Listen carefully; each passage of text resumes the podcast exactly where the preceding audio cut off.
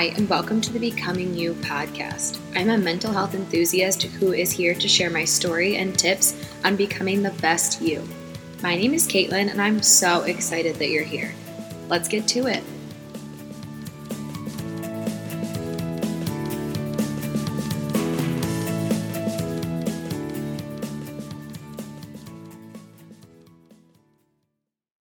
Hello, and welcome back to the Becoming You podcast. Um, I am going to talk about this week, specifically feelings and emotions.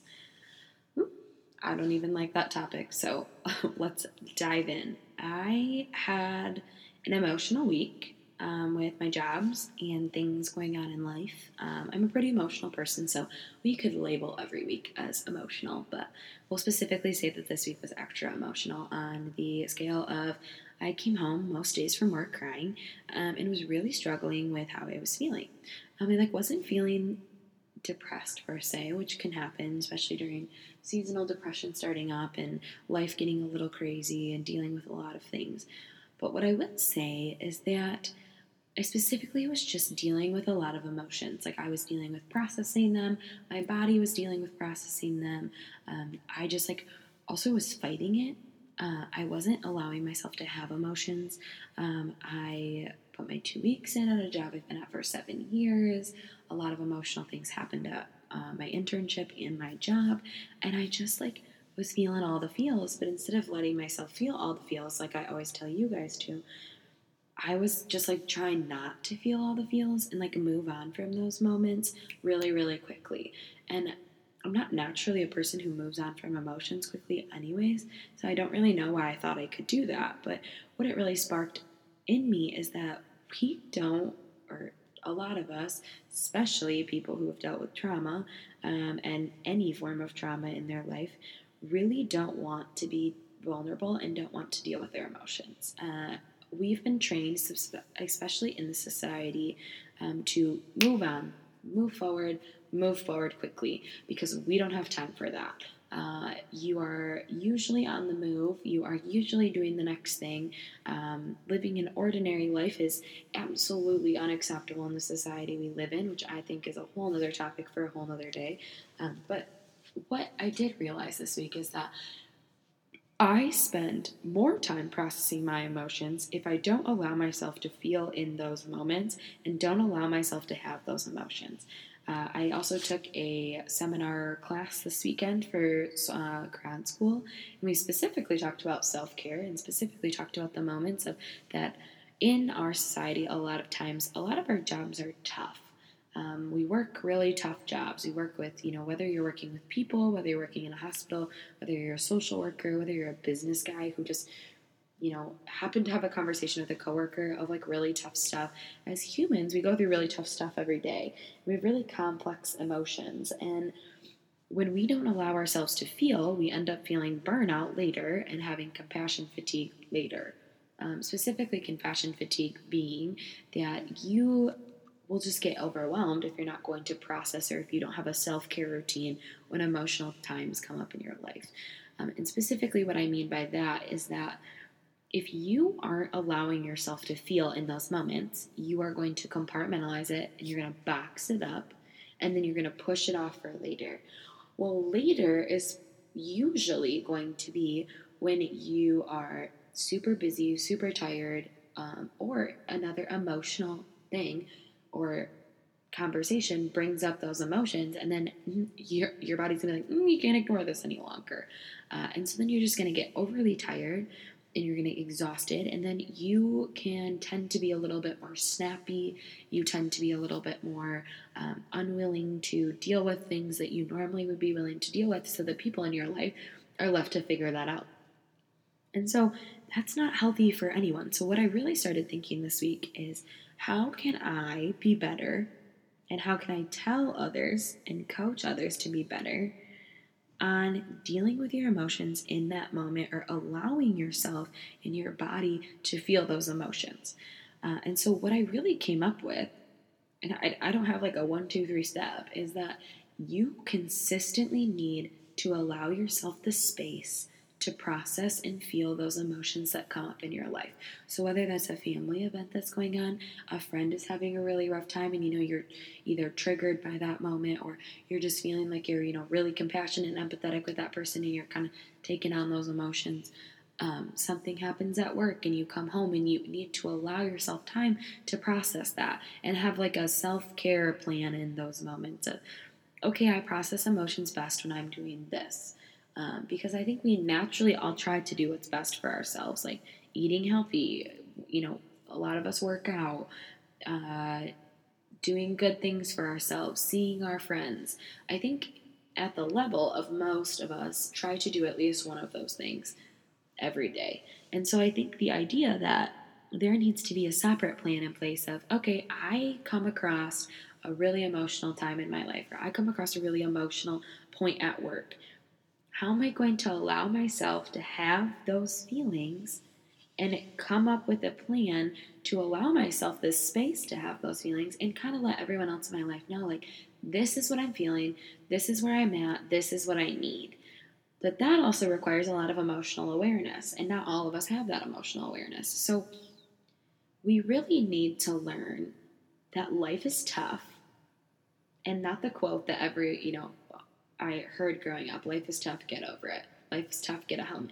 It is tough, and you you do need to be able to tackle it, but you also need to allow yourself the space to know that life is tough and that we deal with heavy things on a daily basis. And that it's okay to be upset and it's okay to be sad and it's okay to not feel like you can process those emotions in the moment, but to know that you need to allow yourself space to do that when you get home or, you know, in in a in a week when you're ready to process those emotions. Uh, I, it's just really tough to overcome those things if you're just continuously bearing it down because then eventually you're going to snap and eventually you're you're you're not going to be able to do it anymore. Uh, and so this week I just I wanted to give you some ways that I learned and have been learning and have been working through in therapy on how to have those emotional moments without letting them derail your whole life or you know the idea that you're allowed to cry and it doesn't have to be an entire week of being sad that in those moments you can feel that and you can be sad and you can move forward.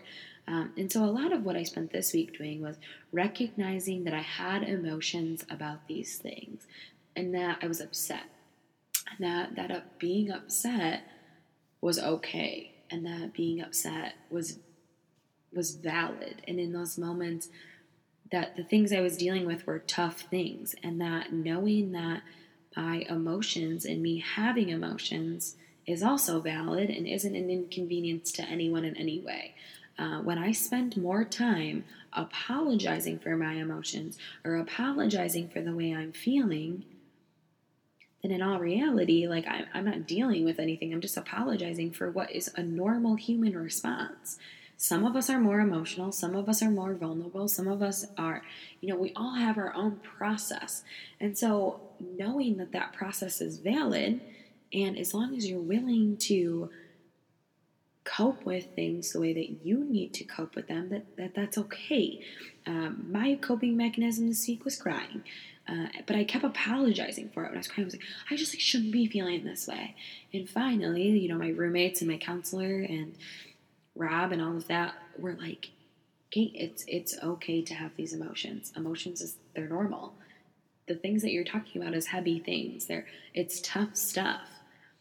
And in that moment, I was like, oh, yeah, but like I'm sorry. Like it's just like me crying. It's just like really annoying. And my roommates were like, you crying is not annoying. Like it's okay to cry. It's okay to be sad. Like we don't want you to be sad for weeks on end, but we understand if like you know you lay low this week and you, you take time for you.